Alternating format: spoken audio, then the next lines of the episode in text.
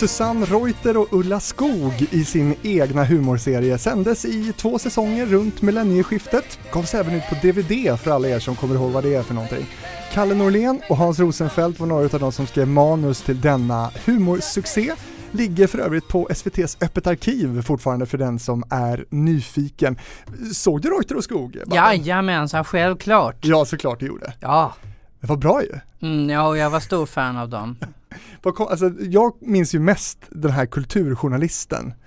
Nina Chaterius hette hon va? ja. Som en rök. Var ju ja. hennes stående grej där. Ja, jag tyckte också mycket om poliserna som åkte över sån här fartgupp och, ja. och fick en liten sexuell upplevelse av det. Äh, ja, men de, de, hade ju, de var ju vansinnigt mycket bra.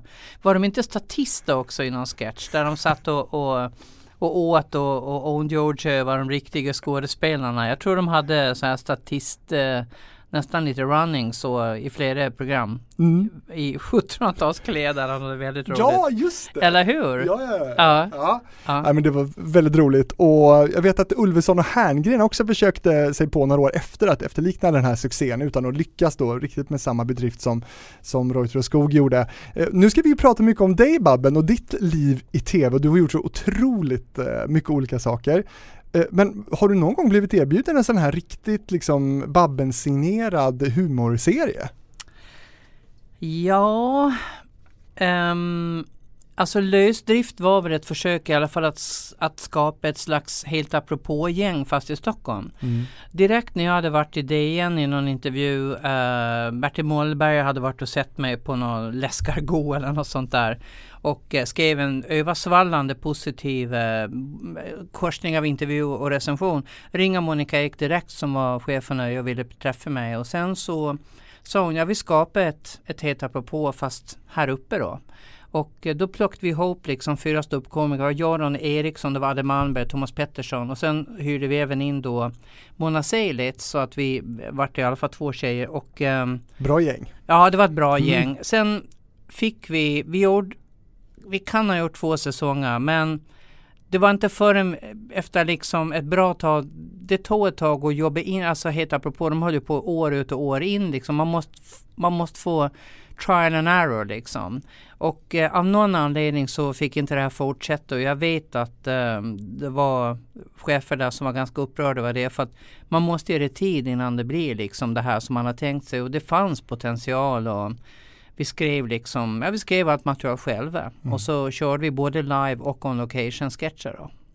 Men jag tycker ändå att det är lite konstigt att det inte har funnits en, en riktig liksom, signerad Babben-humorserie ändå. Du som är liksom humorn personifierad i Sverige. Typ. Jag tycker inte jag är en sketchperson egentligen. Jag, jag, tycker jag är vassare på talkshow. Mm. Jag är bättre på att, uh, att köra kanske lite stand-up, köra, uh, jag gillar att intervjua, kan, kan vara ganska liksom närvarande i det och, och, och ge lite rappesvar och jag tycker att den formen passar mig bättre. Så jag har ju faktiskt fått mina chanser. Jag har ju fått eh, Babben Company som gjordes för typ tio år sedan och sen fick jag Stjärnor hos Babben som var med i formaterat då men ändå att jag fick intervjua och liksom jobba med det här. Så jag, jag tycker nog ändå att jag har nog fått eh, mina solochanser också. Mm. Och eh, sen vet man aldrig, hör de inte av sina midsommar så vet man nej det fortsatte inte. Så det är regeln tycker jag på SVT och eftersom jag inte är bara programledare så är det helt okej. Okay.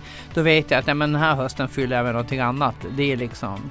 Men sen ramlade ju då eh, Bäst i test i mitt knä och eh, det är ju ett format från England men jag kände direkt när jag såg det att det här vi har jobbat med, det här är ju helt galet och det är bara första tagningar och det är bara spontant. Och eh, det är omöjligt att veta vad som ska hända i nästa sekund därför att du vet inte hur de här personerna ska reagera liksom. Du Babben, du har redan nämnt några av dina största succéer. Det känns mm. bra för TV-fabriken är nu igång. Babben Larsson är veckans gäst. Själv heter jag Fredrik Rahlstrand.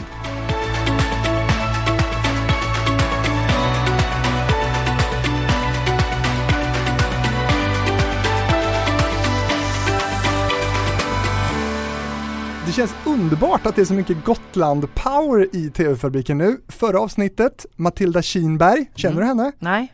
Wahlgren-klanen, hon är ju mm. programledare för Keno. Ja men jag vet ju vem hon är men jag känner inte henne så, så nej. Det är ett helt underbart avsnitt att man kan prata en timme om Keno. Ja men det tror jag nog man kan göra. Det, är, det har väl varit mycket produktutveckling där. ja.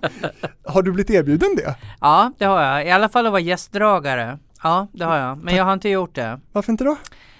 Det är ju på gränsen till reklam tycker jag och eh, det är inte riktigt eh, Alltså jag, jag aktar mig lite för när det blir för mycket kommersiellt eh, på det sättet att jag frontar. Mm. För att kunna stå fri och häckla det. Helt enkelt. Ja, och kunna jobba på SVT. Ja, det, ja i och för sig, men, men framförallt det, jag tror att även om inte jag hade jobbat på SVT hade jag nog tänkt likadant att bindar upp det vid en sponsor eller vid någonting som är så pass kommersiellt som Kane och så det, nej, det är lite kladdigt tycker jag. Ja. ja. 6000 program har hon gjort då, Keno. Oh shit. Ja, hon borde ha medalj.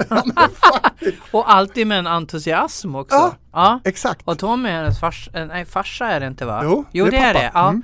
Han var ju likadan. Han lyckades också alltid liksom utstråla det här mm. Ja. Det är helt otroligt. Och tänk vad stockbilder har gått åt, det var Visby ringmur.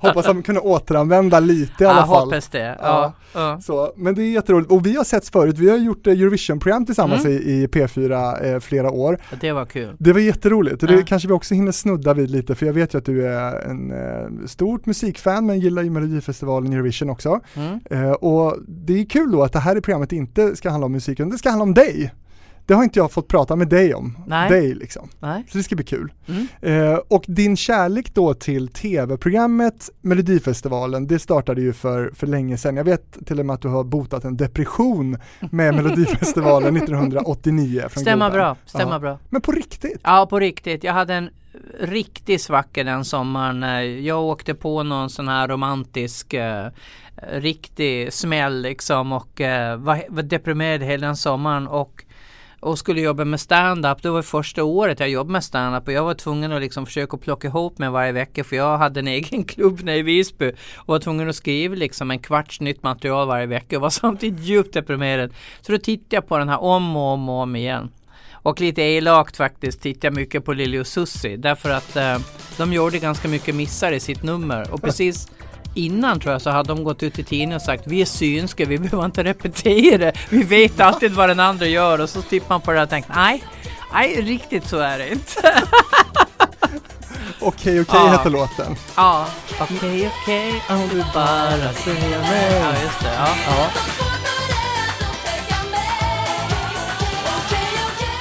Ja. Men det var fler bra låtar. Det var mycket det bra låtar det Tommy året. Nilsson. Tommy Nilsson, var inte Lisa Nilsson med också jo. för första gången? Den här Du! Öppna min värld! Precis, och så den här genom eld, genom hav, genom vatten eller vad heter det? Det är bara du som kommer ihåg den. Nej men hon var ju så här nummer nio startordningen och det var hennes första scenframträdande någonsin de kastade in henne i Globen. Ja. Men det var en rätt okej okay låt men hon var ju vansinnigt nervös så jag har aldrig sett till henne efter Nej. det tyvärr. Men jag vet ju att du föreläser nu lite om, om att uh, vara hållbar i sig själv. Att, mm. att, uh, men är melloterapi något som du rekommenderar? ja, det kan jag nog tycka att uh, Framförallt de här gamla där det bara är ett program och där allting står på spel på en kväll. Alltså det är ju alltid något speciellt med livesändningar och alla är så på tårna och det blir en annan energi tycker jag direkt. I, mm. ja, det är det bästa jag vet i direktsändningar. Mycket roligare. Och är det så att det inte är direktsändning försöker jag alltid att vi kör live on tape så att man bryter bara om man absolut måste. Mm. För då blir det jag vet till exempel, jag har haft program där jag kommer in och kör en monolog i början och då brukar jag försöka, även om jag snavar lite på orden i början så tänker jag Nej, kom in i matchen. Jag bryter inte nu. För nu har precis 60 pers i hela huset här startat upp sin koncentration för att göra det här programmet. Och då kan inte jag att nej, jag var inte riktigt nöjd. Jag halkade lite där. Kom in i matchen Babben för fan. Och alla blir också lite så här. Okej, okay, nej okej, okay, hon kör. Du vet så va. Och det tycker jag är bra. För då blir det den här nerven för att vi egentligen skulle kunna ta om det. Mm. Men äh, det här med att vara safe, det är inte riktigt det viktigaste i mitt liv. Du kör? Jag kör. Mm. Ja. Men Melodifestivalen då, kan det inte vara så att, att det är ju ett program som eh, med stor framgång rullar fortfarande. Kan det inte vara så att Melodifestivalen gör att Sverige Alltså Melodifestivalen botar Sverige ur någon slags kollektiv vinterdepression varje år. Det kanske är så, jag menar och, och också det finns ju rätt mycket underhållning eh, faktiskt just på vårarna. Eh, Bäst i test går ju då Let's Dance går då och sen ganska långt in på våren så går ju eh, eh På spåret och sådär att vi det, det kanske är extra viktigt de här disiga bleka vårmånaderna när allting bara är gyttja ute liksom. Att piss. ja, att vi får det här. Ja. Att det är lite glitta och glamour och, och att det är underhållning. Ja. Mm. Mm. Men du, du är ju en SVT-profil. Mm. Eh, du är rolig. Mm. Du är väldigt känd. Ja. Du är väldigt folkkär. Ja, de säger det. Och du har en, en uh, genuin liksom glädje och en passion för Melodifestivalen. Är det inte lite småkonstigt att du inte har fått leda Melodifestivalen? Det har väl varit på tal att eh, bland annat när man skulle leda en stad, man delade upp det. Och då vet jag att jag fick frågan men den kom för sent. Mm. Så jag hade liksom inte möjlighet. Då hade du ett ståuppgig i Västerås. Ja, det hade jag. Och eh, hos mig så är det första kvarn som gäller. Så att jag ruckar inte gärna på en bokning för att det kommer något fränare lite senare. Men vad var coolare med Melodifestivalen det året då? Nej men det var inget som var coolare men jag bokade inte av för att jag får en sen fråga från någonting annat. Jag vet jag har fått frågan faktiskt att göra mellanakten också i finalen. Mm -hmm. äh, när den gick i Globen. Men den kom också väldigt kort in på så jag vet inte vem det var som hade hoppat av och blivit sjuk. Men äh, det, jag bara insåg det här, jag kommer inte att få ihop det här på det sätt till nej. den nivå jag vill ha det liksom. Nej. På den här korta tiden så jag tackade nej till det. Också. Och sen ringde de inte igen? Nej, det är väl så. Jag, jag tackar ju nej om jag tycker att jag inte tycker att det här kommer att bli bra villkor mm. liksom eh, för att få fram det. Eh, och så bra cash? Bra. Nej, pengarna är inte min primära drivkraft utan grejen är att det spelar ingen roll hur bra betalt du är om du står och gör någonting som inte är repeterat och genomarbetat och bra liksom. Det, det måste vara det viktigaste. Det är liksom hela golvet du går på när mm. du är artist och komiker att, att du har bra material och att det är repet. Men tänk du och Sissela Kyle. Ja du, det är du. Men tror du Sissela, jag vet inte om hon är sån där mellotorsk som jag är. Nej men det behöver man inte vara. Nej, behöver, hon kan ju vara den här som är lite anti Exakt. hela tiden. Ja, vi kan gräla oss igenom Melodifestivalen. Vilken duo. ja. Va? Jag tänker har tänkt på den du. Vad är den största fördomen om dig? Den största fördomen om mig? Det vet inte jag riktigt. Det tror jag är nästan lättare för dig att säga som står utanför. Um, Ibland är det kul när man nås av fördomar om ja. eller att man liksom har, har hört något. Ja, jag vet inte om det är så mycket fördomar runt mig. Det finns ju de som försöker sprida fördomar att jag inte är en riktig gotlänning och sånt där. Och, Va? Ja, ja, ja. Det, det finns personer i, i bloggsfären eller poddsfären som, som försöker driva den. Är det ryska nättroll typ? Eh, vi kan säga att det ja. är det. Ja, även om de har svenska namn. Nej, men det är liksom inte så mycket fördomar runt mig tror jag. Har du någon? Nej, jag tror inte att jag har det. Nej. Men jag tänker om du har stött på något så är det lite så här, det kan ju vara kul för dig att bemöta det då. Du har ju varit med i Fördomspodden ju till Ja, exempel. det har jag. jag ja.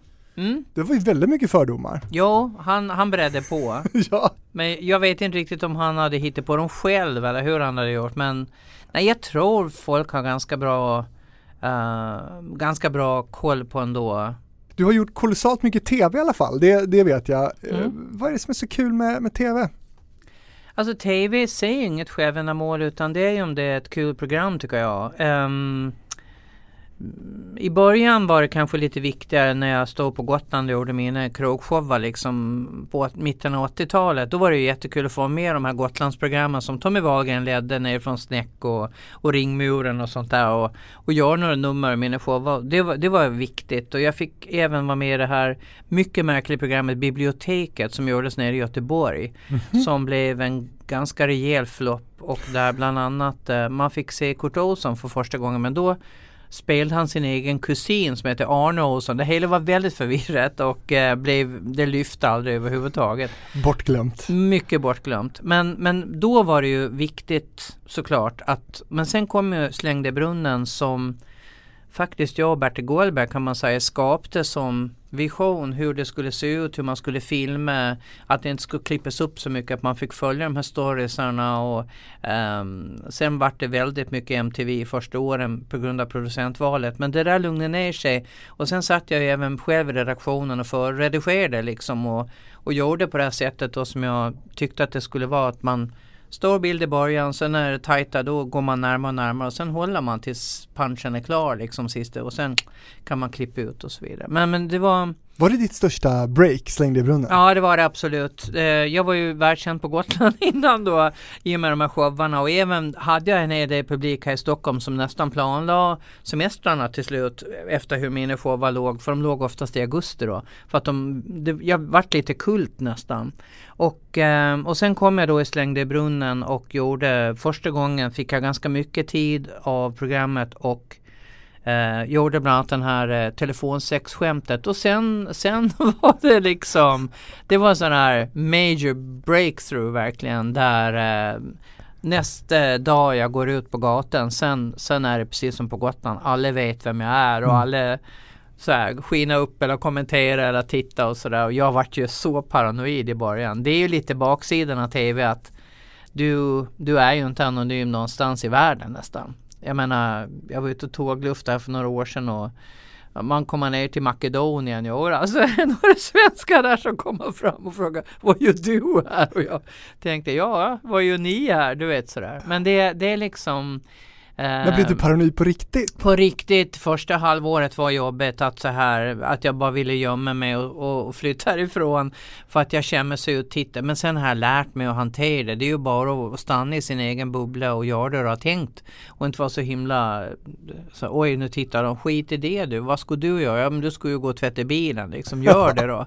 Ja, men du, det, det du kanske också tittar på kända människor? Det är klart jag gör. Första gången jag såg Pekka Langer, den gamla radioprofilen på en gata, du håller på att gå in i en lyktstolpe.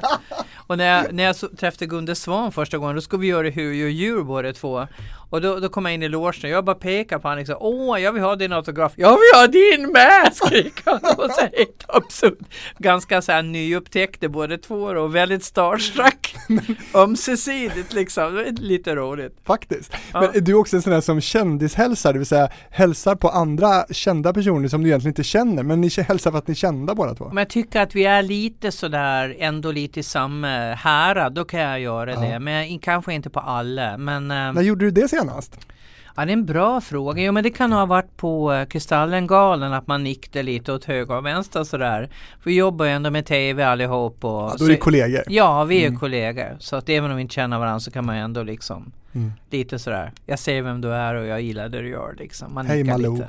Ja, typ precis. Ja. Mm. Mm. Men, men släng i brunnen, bara för att återknyta lite till det, det var ju under nästan hela 90-talet ja. jättestort från 91 till 98 och sen har de ju tagit upp det igen ja. nu, vilket ja. är lite kul. Har du sett den nya versionen? Ja, jag har gjort det. Är jag du var, med i den? Jag var med förra året och eh, jag fick tyvärr en kväll som inte alls passade mig för jag jobbade ihop med de här drivkomikerna som hade eh, gått igenom drevmangen på sommaren så hela deras publik var där och det var ju inte min publik så att jag upplevde själv att jag bombade ganska rejält. Det gick att använda lite men jag, jag tyckte det var en jättejobbig upplevelse.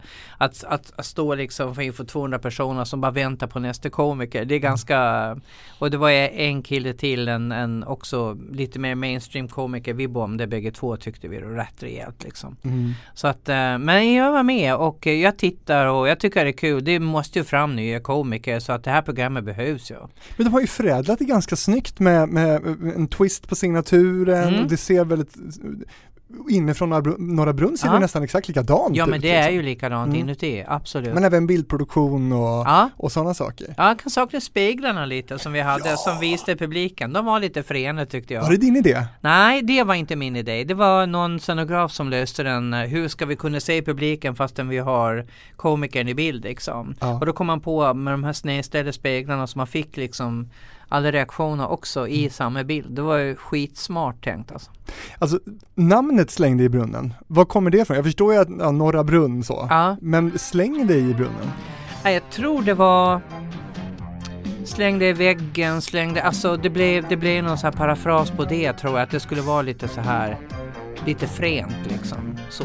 Uh, jag minns inte exakt jag är osäker på vem det var som kom på det. Men jag vet Bertil Goldberg, Adde Malmberg, ja vi var ju liksom ett litet gäng som jobbade fram programmet tillsammans med SVT. Liksom. 56arna, ni känner till dem? 56arna? Idrottsgenerationen. Den tillhör jag. Det är Björn Borg, det är Stenmark, det är, ni vet, Wassberg, Franken, Linda och jag. Nej men det bästa med att tillhöra den generationen det är faktiskt att de är ju föredettingar idag. Eller hur?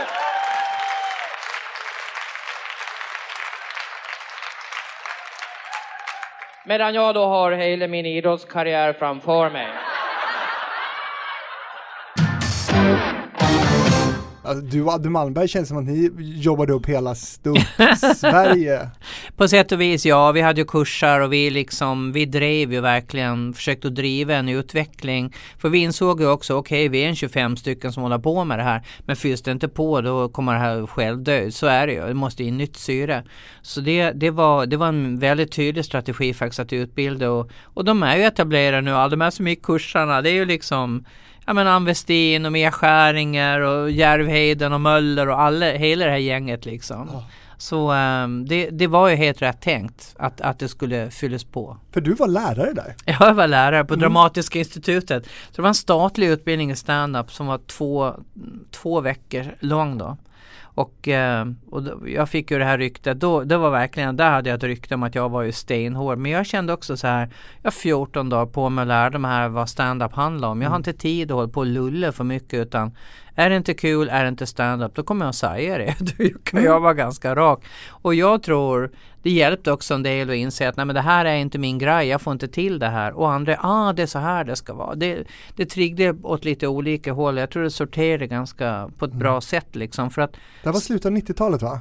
Ja, och det var, vi hade kurser från jag tror 94 och framåt. Men sen när jag gick in i väggen med standup 97-98 då fick jag hoppa av allt som hette standup för att kroppen sa ifrån det här vill inte jag göra längre. Mm. Och det tog ju sju år då innan jag kom tillbaka och eh, då var inte kurserna kvar heller. Sen har jag haft lite enstaka kurser så här på Norra Brunn och sådär. Jag tycker det är kul att gå in när folk har hållit på ett tag med standup och så står de och stampar på en platå och vet inte riktigt vad är det som du vet.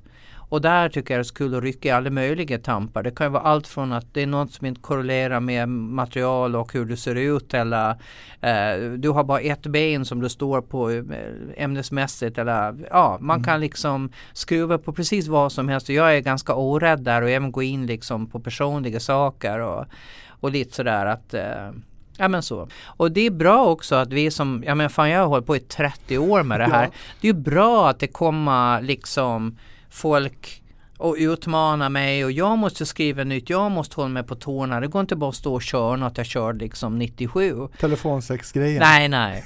Allt som har gått på tv, det kastar jag alltid direkt. Aha. Det var ju därför det var så smärtsamt.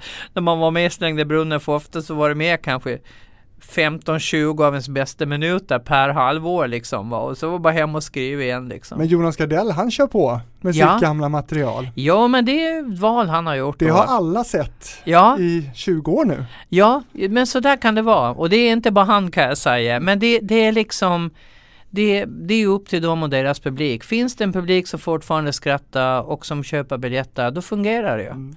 Så att, eh, vem är jag att döma? Jag kanske är en idiot som håller på att skriva nytt hela tiden. Jag ska kunna fisa mig i mål här fram till pension liksom på alla one-liners jag skrev på 90-talet. Men jag är inte, jag är ingen förvaltare. Jag, är, jag vill utveckla nytt. Mm. Nu ska det handla om dina mediekonsumtionsvanor och jag kom på en fördom. Ja! Jag tänker att du är en sån som tittar mycket på TV. Du eh. ser typ Fråga doktorn och sånt där. Gör inte det? Du och Susanne. Nej, jag har varit med i Fråga doktorn men det, det är, är nog ett av de program jag tittar minst på.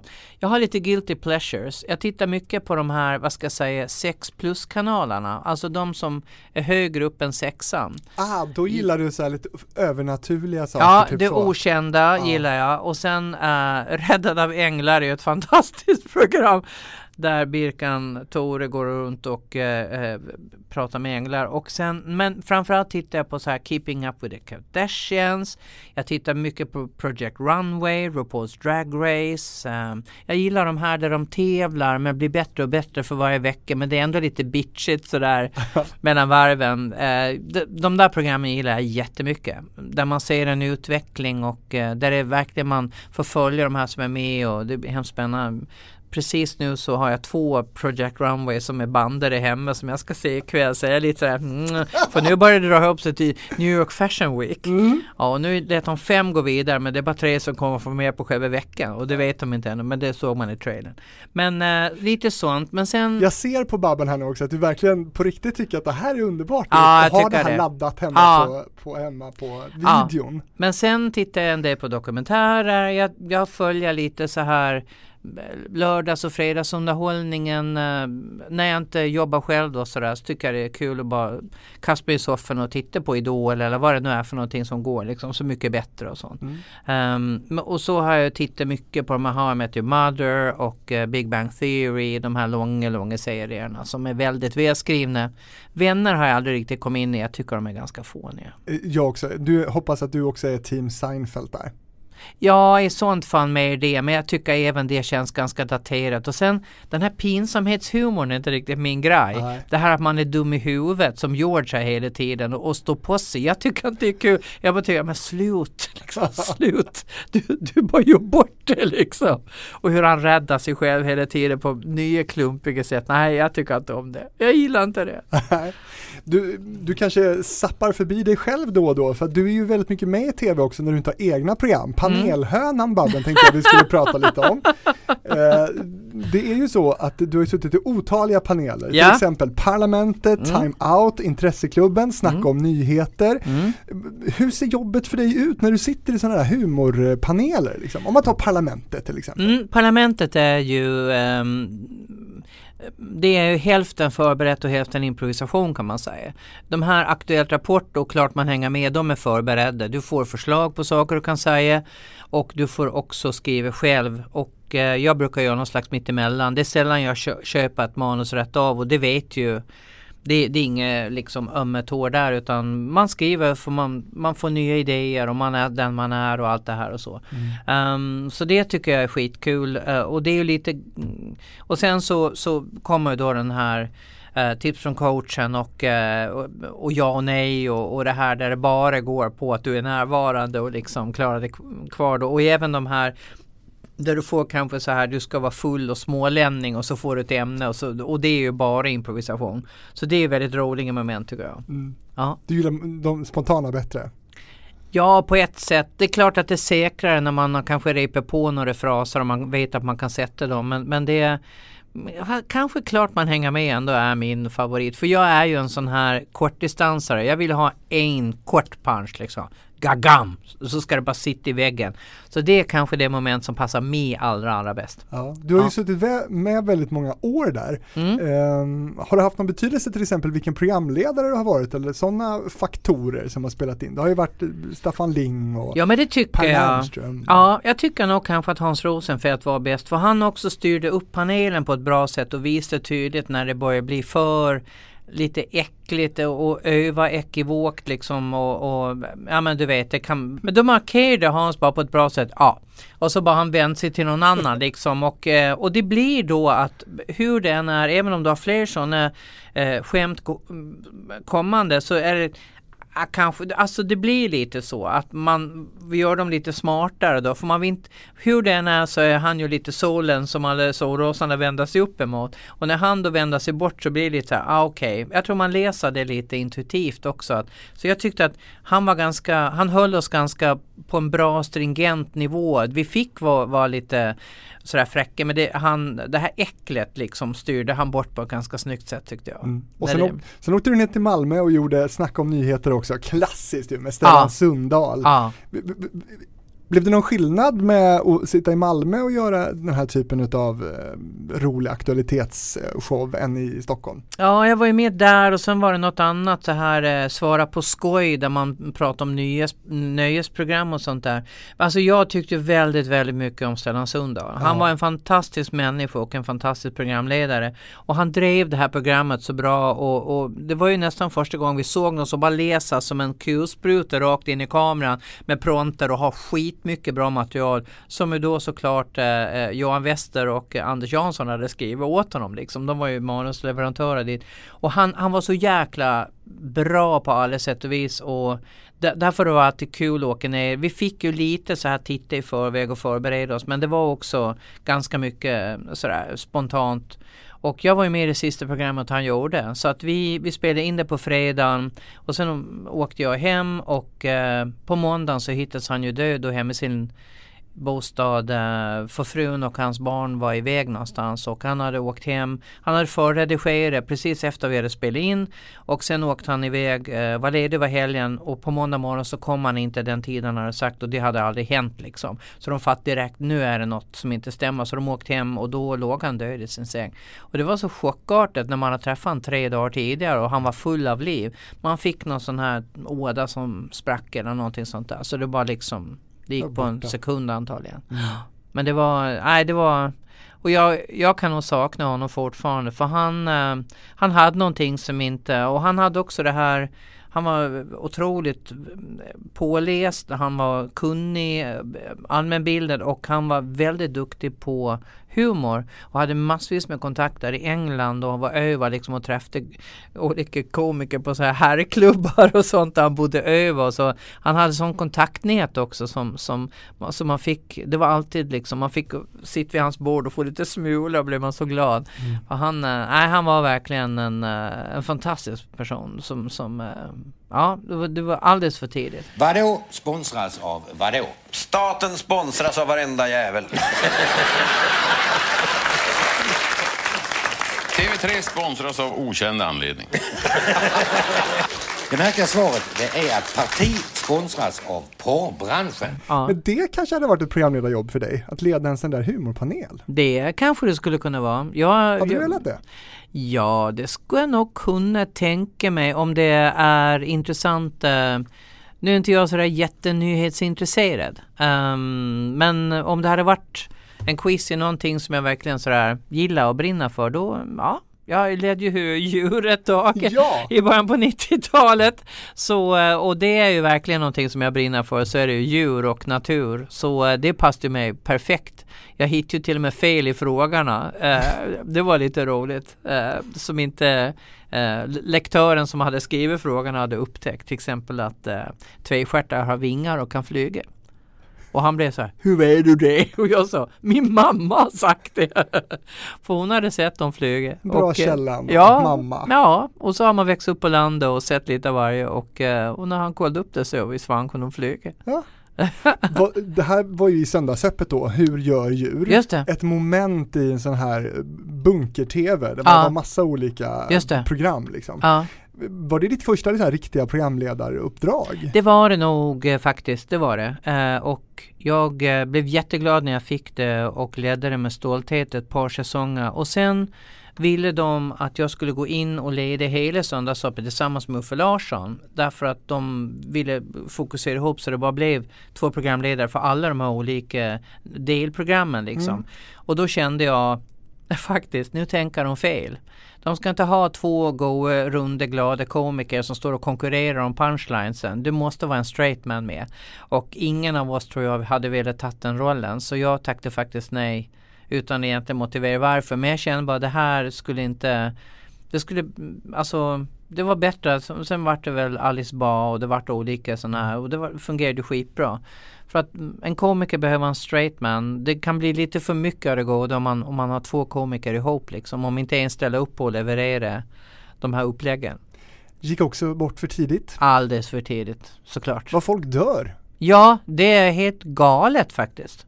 Han, eh, men han slet ju ganska hårt på sin kropp eh, med mångårigt missbruk och, och det så att eh, men ändå, det, det är faktiskt helt galet. Men till sist i, i, hans liv så gjorde han ju det som, som alla då eh, som kanske är lite eh, överviktiga eh, ju drömmer om, nämligen mm. att, att vända det ja. och, och hitta någon slags hälsosamt eh, leverne. Ja. Och det lyckades ju han med. Ja. Och då fick han ju massa rubriker om att, att folk tyckte han var, var inte den här fryntliga, Nej. runda mannen och det passade inte in och han fick typ liksom kritik för att han ja. hade gjort det som han skulle göra. Liksom. Ja men det blev ju som att han hade bantat bort sitt varumärke. Ja exakt. Alltså och det där säger också någonting om vi, när folk, när du väl är i ett fack, sen får du röra dig väldigt försiktigt. Jag menar, jag har ju också tappat 25 kilo, men det har gått lite mer liksom i etapp. Utan Biggest Loser VIP? Utan, utan Biggest Loser VIP. Och det är faktiskt lite så att att publiken måste hänga med lite grann. Annars blir det så här, nej, nej han är sin lik, nej hon, nej. nej. Nej, hemskt vad hon, nej hon ser inte ut som hon brukar, hon, hon, hon är nog sjuk. Ja men det blir lite sådär. Ja. Och precis så blev det runt Uffe, det var helt galet. Det var så här, folk bara nej. Och jag vet själv när, han bodde ju i Sumpan och jag också och när jag stött på honom på gatan, det var så här hade han haft bulldoggarna med sig vete fanken om han känt igen honom vissa dagar för han blev ju, han blev ju en annan person, det blev han. Ja, för han såg lite också ut, alltså, nästan som att han var sjuk. Alltså, ja, så. Ja. Eh, men jag hoppas att, att, ja, han var inte sjuk va? Nej det tror jag inte. Nej, Nej det tror jag inte. Nej. Jag kommer inte ihåg varför han avled faktiskt. Uh, vad det var som till sist gjorde att han uh, gick över. Men uh, jag, kom, jag kommer faktiskt inte ihåg om det var hjärtinfarkt eller om det var någonting. Men det är klart att först liksom många år av missbruk, sen blev jag nykter men sen den här väldigt hastiga livsomställningen, mm. liksom, det sliter ju också om det går för fort. Kroppen måste ju hinna med liksom. Nu kan det ju vara någon som, som lyssnar på det här som, som snappade upp då att du har gått ner 25 kilo, det är ju fantastiskt. Ja. Är, är det, någon, det kanske är någon som undrar hur du gjorde? jag slutat äta socker och mjöl. Och så Allt tränar gott ju. Ja, nej men det, jag har gett så mycket gott vet du, det, det är okej. Okay. Jag, jag vet hur det smakar. Det är tufft, det är tufft alltså? nej, det är inte tufft. Är inte, inte nu. Nej, nu har, jag, nu har jag haft uppehåll här i flera år. Det är liksom, och jag har haft lång perioder utan också. Sen vet man aldrig när nästa återfall uh, lurar runt hörnet. Så jag är liksom inte någon säker i sadeln så men uh, om jag gör mitt fotarbete och liksom uh, ser till att jag planerar min mat och, och, har liksom, och är uppstyrd så ska det, ska det fungera. Mm. Mm, så det, det är inga hemligheter alls. Och sen, sen tränar jag två, tre gånger i veckan så att det är klart det, det, det blir bra. Hade du blivit sårad om de hade ringt från Biggest Loser VIP? Du tror inte att de har ringt då?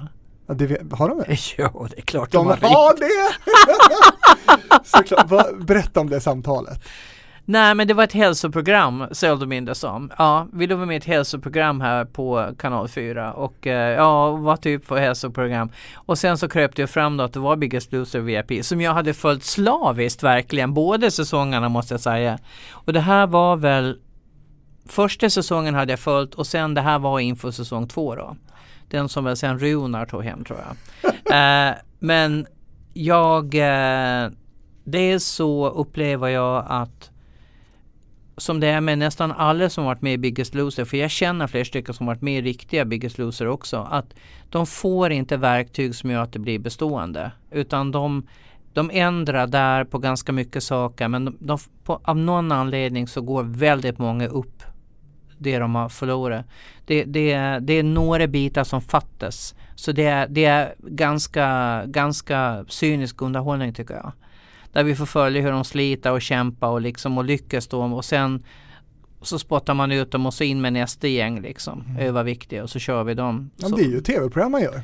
Jag vet och, och det där får man ju aldrig glömma bort och det är också lite grann som hon muttrar här nu, hon som åkte ut, Marli heter hon va, som åkte ut ur Idol här att, att juryn ibland nämna några namn lite oftare och så vidare. Man får inte glömma att det här är ingen sångtävling, det är ett underhållningsprogram. Det, eh, vi får aldrig se några röstsiffror eller någonting, man vet inte riktigt uh, hur det ser ut bakom kulisserna men jag tror de har en ganska klar idé vilka de vill ha i final. Mm. Och, uh, hur gick det med det här samtalet med hälsoprogrammet? Jag tackade nej. Ja. Artigt men Första men, samtalet? Ja, jag mm. tackade nej. Vem var det som ringde? Ja, det vet jag inte. Det var någon på Räddan antar jag. Jag har ingen aning om vem det var. Det var inte det var inte Anna själv i alla fall som ledare utan det var någon på redaktionen. Det har hon förhandlat bort. Ja det hade hon Skulle hon gjort. aldrig göra. Nej det tror jag inte. Det är ju ett jobbigt och det är ju rätt många som har blivit arga faktiskt och känns sig förolämpade. Vilka då? Nej men det har varit några som har pratat om det i kvällstidningarna. Jag vet inte riktigt men det var några som har blivit uppringda som var topptunna rasande i alla fall. Fanken, jag får inte fram något namn nu. Har inte du kan, läst om det? Men man kan, för, man kan ju på ett sätt förstå det. Mm. Att, att, eh, och framförallt om det är känsligt för en själv. Liksom. Ja, ja, ja. För det är verkligen du är tjock, du mm. borde banta och vi har program där du ska göra det. Samtidigt som man ju ja. då får möjligheten att ändra sin, sitt liv och eh, få en ny start naturligtvis. Ja, ja naturligtvis. Om man håller i det själv efteråt. Ja, precis. Okej, okay, men det blev nej där då? Det blev ett nej. Mm. Ja, du klarar ju det själv ju. Ja, jag hoppas det. Programledarkollegor till dig på SVT har ju gått ut och, och beklagat sig lite ibland eh, om att när man når en, en aktningsvärd ålder inte får göra stora program till exempel. Eh, ja, Marianne Rundström och Stina Dabrowski har ju varit ute och pratat om det här. Ja. Eh, men du motbevisar detta lite va? Ja men jag är inte pensionär än, jag är ju 63 ja, Men det var då. inte de heller. Nej okej, okay, okej. Okay. När jag känner så här, jag vet att jag kan åka fullersträcket när som helst och eh, jag är bara jätteglad så länge jag får vara kvar i Bäst i test. Eh, och jag vet inte, jag tror inte den uttalar policy men det är ju rätt många som, som har upptäckt att, eh, att uppdragen sinar liksom. Så att jag ser det mer så här att så länge jag får med så är det, men jag, kan, jag kommer inte att gå ut i tidningen efter om, om jag liksom petes utan alla program ska ju förnyas och då, då tänker man ju såklart att man tar ju inte någon som är äldre. Framförallt inte om den som ledare redan är 60 plus utan då letar man ju någon som är yngre. Så att det... Ja men det, min fråga är väl där lite eftersom du då kanske motbevisar det där lite. Ja. Är det verkligen åldern? Ja men då är vi inne på väldigt djupa vatten tycker jag om vi ska börja. Jag menar vem skulle liksom tacka nej till Stina Dabrowskis program om det inte är åldern liksom. Som, eh, för att jag menar hon har gjort så otroligt mycket bra program för SVT genom alla år och även för andra kanaler. Mm. Så att uh, jag, jag kan inte tänka mig att uh, det är så himla många fler parametrar som väger in egentligen utan att det är ett åldersstreck som, som de känner av. Och det är väl även Elisabeth Högström och de är ju några stycken som har fått. Mm. Och även då Rundström. Och, det, och jag förstår därför att de, de känner sig fräscha, de har mer saker att berätta, de, har mer, de, de vill liksom fortsätta. Och så, men det kanske är det annorlunda också för mig därför att jag är frilans. Därför att om du är inne i rullarna och är anställd då tuggar du mot din pension och sen åker du vare sig du vill eller inte. Det är väldigt få som har fått vara kvar Ja det är Göran Zachrisson då. ja. ja. Men som Men kanske. väl också frilans. Ja han ja. är ju frilans. Han, mm. han, han har ju specialintresse då. Så att uh, han är, ja.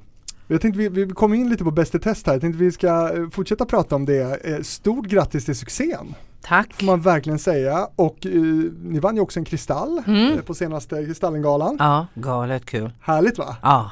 En seger? Ja.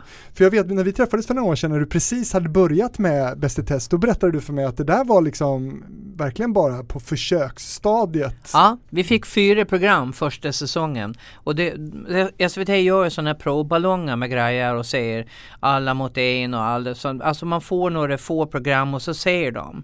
Och, eh, och så kom då eh, de ansvariga och lite så här programansvariga så och tittade på inspelningarna och, eh, och såg någonting som vi kände ganska direkt också när, när väl eh, det satte igång och publik, var, det var svårt att få publik. Det var mitt på dagen i december. Jag kommer ihåg vi delade ut amaryllis här till folk för att de skulle komma. Va? Ja det var någon som hade sponsrat det tror jag, själva inspelningen. Och i vilket fall som helst så, så hade de vi hade skrapat ihop lite publik till första inspelningen och jag lovar dig, alltså 50-60% av dem går direkt ut från inspelningen och säger det här var det roligaste jag sett, finns det biljetter till de andra inspelningarna? Wow! Du vet, det är det här och sen small det bara till. Och så såg man de här cheferna, de blev liksom bara gladare och gladare och lite längre och längre för varje dag som gick. Och sen när det väl hade gått då och vi liksom stod upp ganska bra mot den konkurrens vi hade och sådär. Sen, sen, eh, och nu, nu känner vi ju jättemycket stöd ifrån kanalen verkligen. Ja det här är, det har ju blivit ja. en jättesuccé. Ja det har det verkligen och det är, Men det, det upptäcktes sent va, hos publiken ja. det här.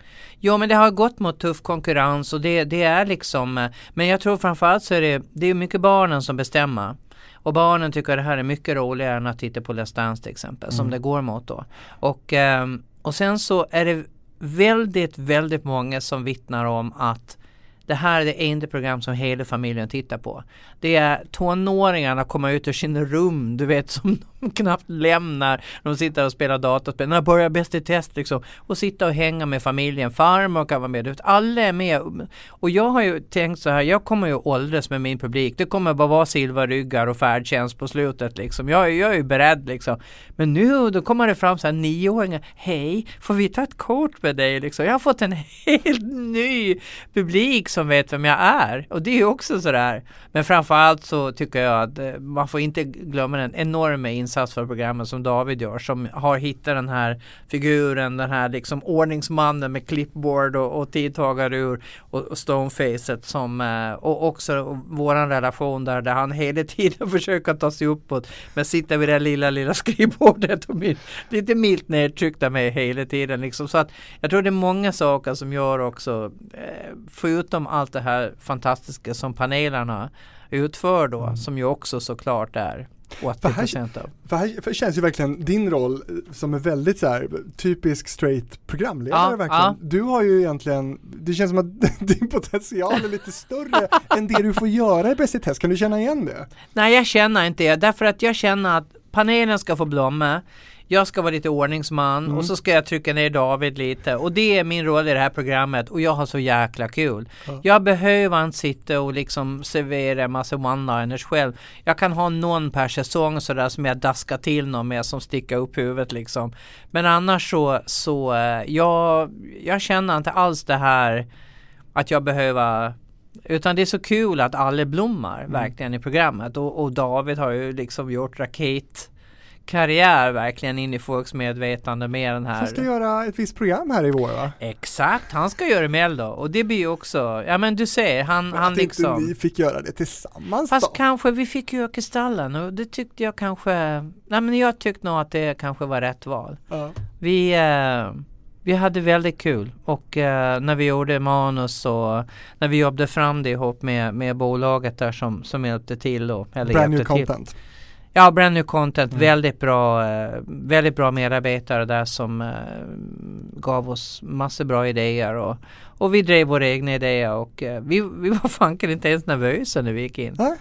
Men Bäst i test då, blir du inte sugen själv på att göra testerna? Nej, inte alls. Nej. Jag tror jag ska vara ganska medioker faktiskt. Tråkig Nej. liksom? Ja, men jag tror, ja, första tanken. Jag, jag är en sån tror jag. Ja. Jaha, jag ska mäta, du vet såhär, inget så här men om jag vänder upp och ner på det, var inget ja. sådär, jag skulle bara åh, du vet, så bara springa och agera på första tanken. Någonstans mellan Marika, Nassim och, ja men lite så, mm. att, att äh, första tanken gäller liksom. Jag, jag tror inte jag har det här eh, finurliga som eh, vissa av våra, ja men som när Emma Molin gömde hela den här rutan där kokosnöten var gömd. Det var, det var det bästa man hade sett. Och, och, och lagt den upp i ogräset där. Och, och David går där, jaha jag undrar var ni, ja var är den någonstans? Går ni efter? Skitroligt! Men du, det är ju ett format det här, eh, ja. eh, Bäst i test. Ja. Hur mycket får ni gå in och ändra och, och fnula i det? Har ni gjort det på något sätt? Har ni försvenskat det på något sätt? Vi har ju, David har utvecklat, för Alex som gör hans roll i England, det är också han som har kommit på hela formatet. Och eh, han tycker det David gör är väldigt bra. Just det här att han har gjort honom ännu straightare, ännu mer, han är mer lite sådär bekymret fundersam och, och försöka vara lite sträng så. Men David är ju mycket straight så med, med sin stoneface och sådär då. Och sen eh, Craig heter han väl som, eh, som gör min, eh, som är domaren då. Och han är ju också ståuppkomiker och uh, i och för sig han, han kör ganska mycket så här stand-up som han kommer på lite. Han slänger rätt mycket skit på komikerna och sådär för det är mest ståuppkomiker i panelen där då. Så han, så han känner väl dem och vet att de kan ta det liksom. Vi har ju lite mer blandat sådär så. Men själva och, testerna, är de bara inplockade? Testerna plockar vi in uh, de vi tycker är bra, sen hittar vi på egna. Ja det får man göra. Ja det får man mm. göra. Så vi har redan nu ett testexempel som involverar själva kristallen. Mm. Som finns i Bäst testhuset nu. Kul ju! ja. Men det undrar jag också, för du berättade ju att du, du var ju ganska mycket inblandad i, i Slängd i brunnen till ja. exempel från början, rent redaktionellt. Mm. Eh, är du sugen på att göra det mer? Som, hur mycket redaktionellt jobbar du med Bäst i test till exempel? Uh, inte så mycket. Vi sitter och skriver manus uh, och tittar på alla testerna, vad folk har gjort och det är ihopklippt då.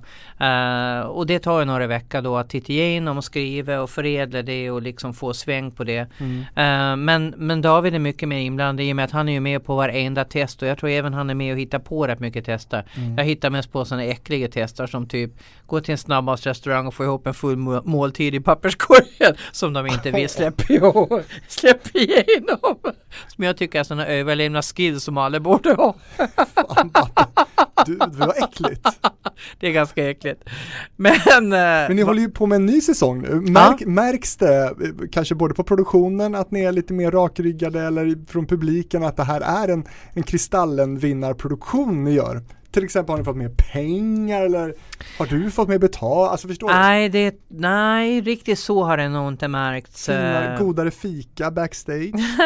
Vi har bra fika, det är lugnt utan um, Nej, jag tror att budgeten är ungefär densamma därför att allt det där var ju förhandlat när vi fick Workistyle. Så att, uh, ja precis, darn. Uh, men uh, vi får väl se, vi har ju bättre läge då inför nästa år såklart. Mm. När, vi, när Baluba ska förhandla med SVT om att utöka budgeten. Men samtidigt så, jag menar, jag vet inte riktigt hur mycket man ska lyxa till det här. Det, det är liksom, det är ingen mening med att liksom att de ha kaviar när de gör mackarna, så här, rysk kaviar istället Nej. för kalle. Förstår du? Det är liksom det är, jag tycker det är bra att det är på en ganska basic nivå. Vi klarar oss nog ganska bra med den budget vi har faktiskt. För att det är ju mycket, mycket potatisar och, och, och, och ananas och, och kokosnötter och sånt där. Alltid kokosnötter. Ja. Men är du signad för fler säsonger än den som ni håller på med nu? Nej, vi tar en säsong i taget. Mm. Och eh, jag vet inte om det är likadant för de andra men eh, jag, jag har, har förhandlat en säsong i taget. Mm. Ni spelar in på Filmhuset då? Nej, nu Nej. flyttar vi till SVT. Ni är på SVT? Ja, det är ju en uppgradering. Fattar du? oj, oj, oj, oj. Ja. Du, det om Bäst i test. Mm. I våras, då var du, hade du en eh, skådespelarroll i Den inre cirkel. Just det. Ett politiskt drama på eh, via Free TV3. Mm. Politisk thriller. Berätta om din roll. Min roll är en uh, gotländsk polischef som uh, ramlar över ett mord som inträffar under Almedalsveckan det här DJ battle så är det någon tjej som uh, sticks ner tror jag med kniv under själva mitt i folkmassan bara. Hon är journalist och hon håller på att gräva i ganska känsliga saker. Så att uh, jag leder utredningen tills då Noah och 08 kommer och tar över och då får jag liksom backa fast i, i slutändan så, så klurar jag ut uh, med hjälp av en, en den politiska sekreteraren där som statsminister, eh, han David då, som ska mm, kandidera för att bli statsminister, hon, hon hjälper till lite för hon, hon får också reda på en massa saker som hör ihop med det här fallet då. Uh, så jag spankulerar mest omkring med min hund och tittar in på olika saker och pratar med folk och det var ganska cool faktiskt. Det var kul att spela och jag har, jag är ju skådis i botten. Jag har ju gått scenskolan men jag har aldrig filmat speciellt mycket. Jag har gjort väldigt små korta insatser bara sådär. Dialogen är av modell lågbudgetsnutfilm skrev SVTs recensent eh, Lydia Farron Lee på ja. kulturredaktionen. Eh, det om dialogen och sen så skrev Aftonbladet här, det råder dock ingen brist på händelser. Fram emot avsnitt fem är jag ändå lite motvilligt intresserad av hur det ska gå. Men det är långt, långt ifrån ett svenskt House of Cards vi har att göra med här. Betyget blev en etta, tvåa i Aftonbladet tror jag eh, som tyckte att det mest minnesvärda av den här serien var Olle Sarris frisyr. Hur är det att få dåliga recensioner? Nej, alltså jag vet inte, jag kan inte ta åt mig riktigt. Jag tyckte väl att um, jag kan inte heller läsa ett filmmanus. Jag, jag såg inte riktigt det här, de här dåliga recensionerna kom när jag läste manus måste jag säga. De tyckte väl kanske att det var lite övertydligt att allting sa så att man inte gestaltade så mycket. Och eh, det kan jag förstå i efterhand sådär. Men jag har ju ändå sett andra manus eh, som också har blivit väldigt eh, kritiserade och där jag har tackat nej för jag har känt redan på manusstadiet att det här är dåligt. Det här är inte bra. Men här känner jag inte riktigt det och jag jag tyckte ändå att eh, för min del så var upplevelsen av att eh, att få filma och få testa på lite grann och lära mig lite hur det funkar och uh, också ingå, gänget var himla gott liksom. Så jag känner mig hemskt trygg ändå med, med uh, det vi gjorde och allting. Så, så tycker jag liksom det har jag fått ut av det här. Och då sen om slutresultatet inte föll liksom recensenterna på läppen det, det är som det är. Men läste du dem? Nej, jag tror jag läst någon sådär, ja men okej, vi fick inget bra. Men det, jag hade redan, ja men ibland har man redan fått ut någonting av det man gör så att recensionerna är inte lika viktiga. Mm. För några år sedan fick jag en roll i en musikal som aldrig sattes upp. Men för mig var redan grejen med det här hemma därför att jag fick göra audition för ett amerikanskt team och fick rollen. Och det var liksom en sån pass viktig liksom grej för mig att nej men det är inte bara det att alla vet vem du är, du har någonting och det säger de även om de inte har en susning om vem du är. Det var en så här viktig bekräftelse för mig. Sen vart det inte av, nej men okej, ja men då fyller jag upp med någonting annat. Men du vad vet. var det för något då? Ja men vi ska ha satt upp eh, musikalen Chicago på Göta Lejon men de konkte produktionsbolaget så vi, eh, det blev aldrig av. Jag skulle gjort det med Björn Kjellman och, och uh, Claes Malmberg. Det hade varit skitkul såklart. Men samtidigt så kände jag att den största grejen den var redan gjord och det var det här att jag kommer på audition, de säger mig och säger henne ska vi ha. Och det var, Grymt. Ja men ibland är den bekräftelsen viktigare liksom än, än kanske än mycket annat. Publikens eller recensenternas. Ja ha, faktiskt. Har du någon favorit-tv-recensent förresten? Du måste ju ha fått många tv-recensioner genom åren.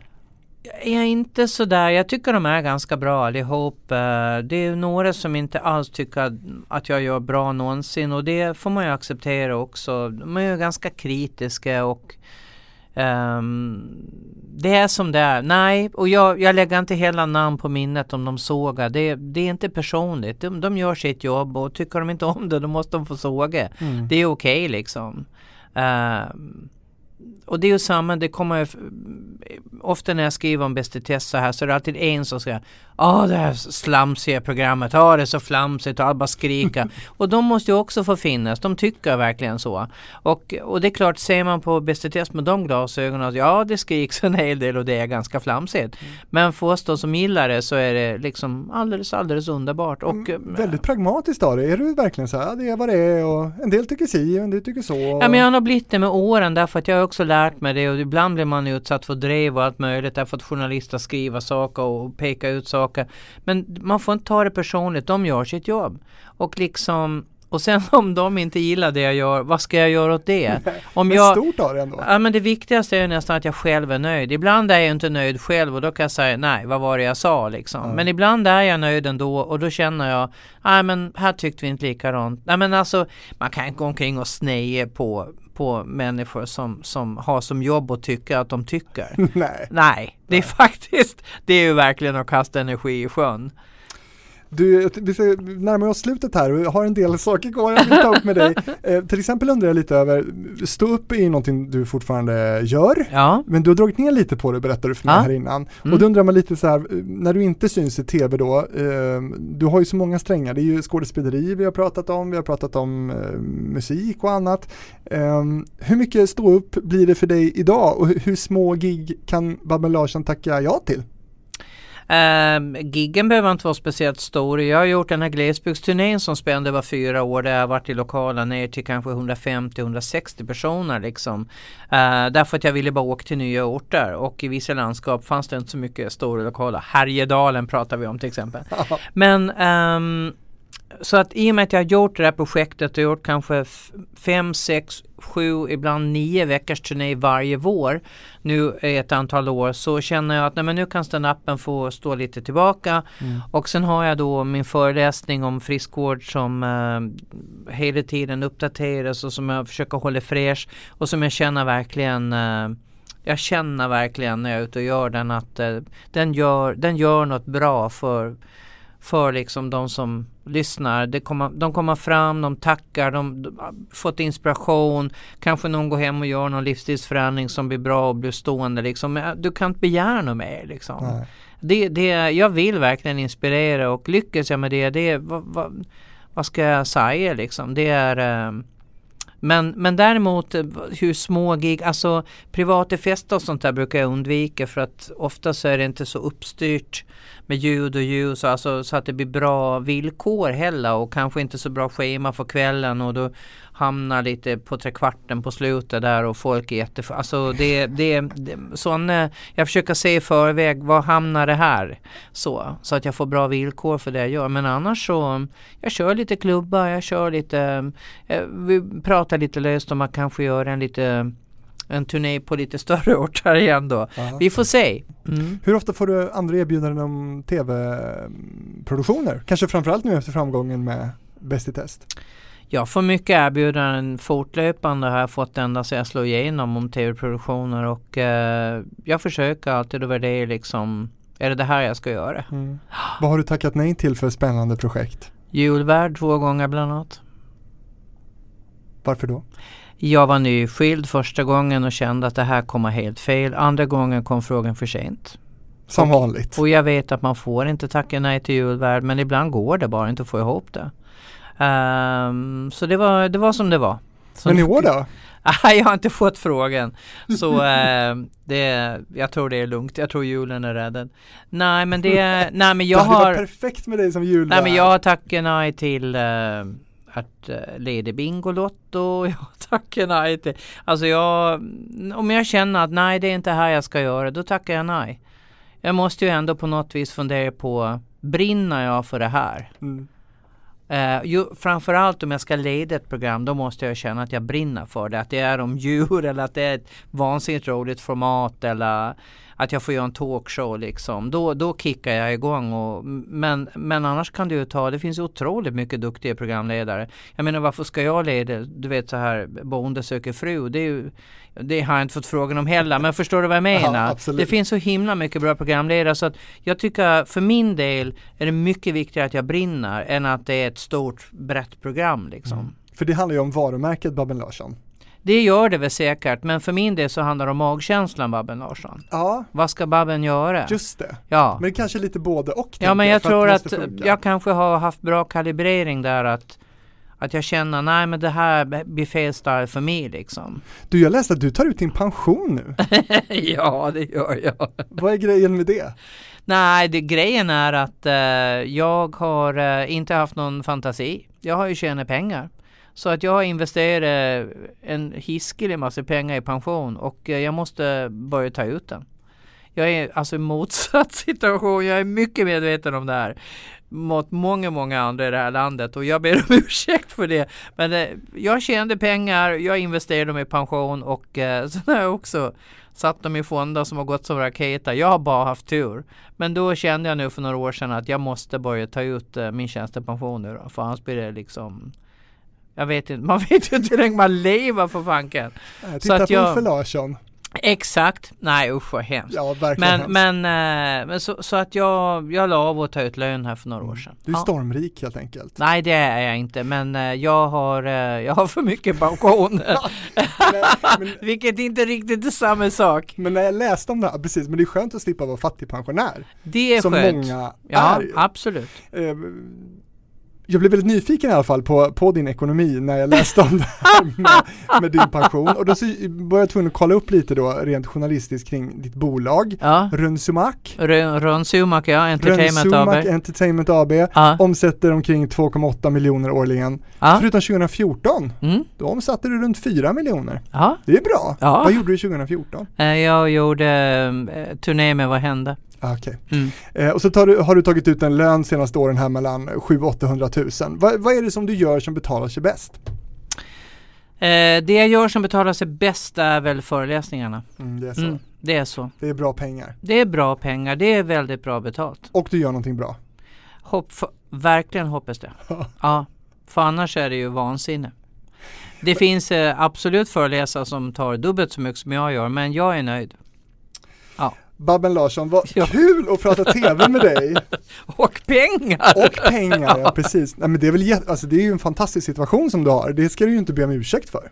Egentligen inte, men varför jag tror jag gör det, det är därför att det är så här med mig. Min primära drivkraft i livet är inte pengar. Det är att göra bra grejer, roliga grejer, att gå på lust och att få eh, bekräftelse av publiken och respekt från mina kollegor. Det är mina absolut viktigaste drivkrafter. Det var ju de som nästan uh, gjorde att jag strök med här för 20 år sedan mm. och gick in i väggen.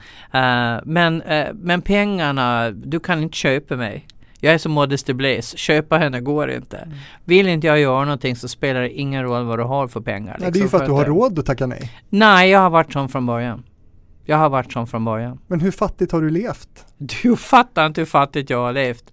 Jag, jag har levt riktigt fattigt. Jag har till och med eh, svälte faktiskt eh, periodvis när jag jobbade i fri teatergrupp och inte hade pengar alls. Då levde jag på äpplen som jag hade med i en föreställning och satt och skalade i en scen. De åt jag upp efteråt och så hade vi pepparkakor ute i kafeterian. Det var min mat.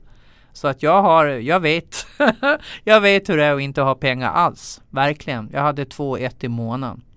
Uh, när jag gick ut scenskolan på mitt första jobb. Så det är inte mycket pengar. Så uh, jag vet hur man lever på inga pengar alls faktiskt. Svält? Ja det var fanken uh, faktiskt. det var gränsfall. Men vet du vad, då ska du inte be om ursäkt för att du nu på senare år då har dragit in lite kosor. Men det är kanske är därför jag inte har gjort av med så himla mycket pengar heller. Därför att jag har, inge, jag har ingen önskelista direkt utan det var mer bara att det är bra att ha därför att jag vet hur det, hur det kan vara annars. Du har alltid jobbat. Jag har alltid jobbat. Mm. Babben, eh, fundera två sekunder på vem du skulle vilja höra i TV-fabriken. Känd mm. eller okänd som jobbar med TV mm. i branschen. Mm. Du som lyssnar, jättekul att du gör det. Det är fler och fler som gör det, vilket är jätteroligt. Också fler och fler som hör av sig till fabrikspost.gmail.com för att eh, komma med synpunkter och förslag på gäster framöver och sådär. Tycker du att det här är roligt då kan du också lyssna på min tvillingpodd Hitfabriken där jag träffar personer som tillsammans bildar det svenska musikundret. Eh, det får man inte missa. Babben, vem tycker du att jag ska träffa? Anders G Karlsson. Projektledare på SVT. Han Jajamän. var faktiskt, vet du vad? Anders Nej. G Karlsson var den som tog mig för första gången till SVT. För jag praktiserade då det första jag gjorde på Söndagsöppet. Där han var både projektledare och trombonist. Ja, precis. Och han och Devi Yahya, de eh, scoutade mig till eh, Folktoppen så småningom där jag var med som lite så här halvexpert och sen så tillsammans skapade vi det här Babben Company. För de ville jättegärna, de erbjöd mig flera format först. Jag sa nej, på mitt vanliga manér, nej det där ska jag inte göra, nej. Men sen skapade vi det här programmet. Vad vill du göra då? sa de till slut. Vi vill jobba med det. Så blev det Babben Company. Bra förslag. Ja, bra. Tack. tack för att du var med. Tack.